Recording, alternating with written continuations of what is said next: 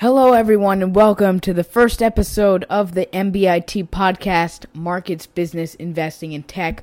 We're so happy you guys could join us today. Today, we have two new stories. The first thing is we got the Apple M1 Macs were released last week with some super snappy processors. Now, what could this mean for Intel's chipset business? Next up, we have Tesla has been finally accepted into the S&P 500. And what does this mean for Tesla stock and their company in the short term and in the long term? All right, everyone, let's get into it. All right, starting off with Apple, they announced a new MacBook Air, MacBook Pro 13 inch, and their own designed M1 chip.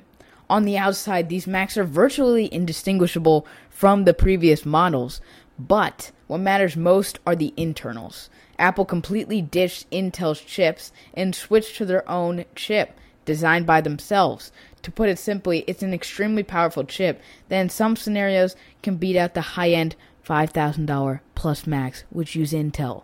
Now that's astonishing on its own, but what's even more mind blowing is that these chips are the worst chips Apple will ever make.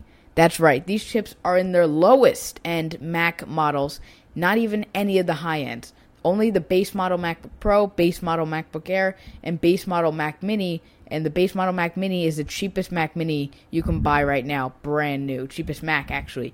So that's astonishing, and it's going to be crazy to see what Apple can do with their chips in the future on their more expensive models. And now that's kind of worrying for a company like Intel as they're one of the largest chip manufacturers in the world and supplies the chips for all or most of the modern day laptops out there. Intel's going to have to make some larger improvements before companies like Microsoft, Samsung, Google, and others start designing their own chips and possibly ditching Intel as well. Now, this has happened before a somewhat similar scenario with Samsung and Qualcomm. Samsung started experimenting with their own chipsets in their phones and is using now less and less of Qualcomm as their own chips become more advanced.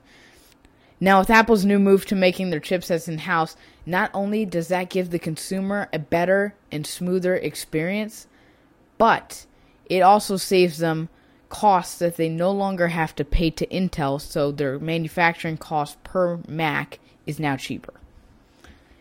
Next story, Tesla has been accepted into the S&P 500.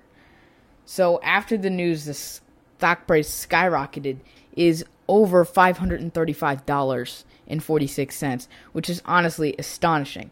Um, in the short term, the price has increased, obviously, um, but an inclusion of a company in the S&P 500, as history shows, has no major effect of the stock price in the long term.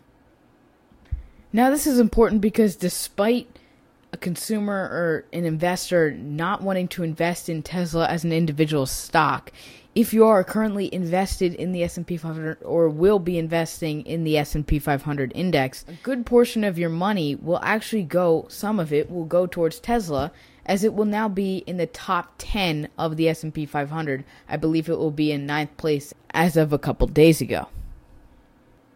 All in all, there's a lot of new business news coming in this past couple weeks, and it's very intriguing to see what's been happening. And Thank you, everyone, for tuning in to the MBIT podcast, Markets, Business, Investing, and Tech.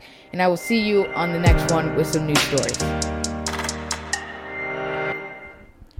Disclaimer The MBIT podcast is reflecting the opinion of only the host.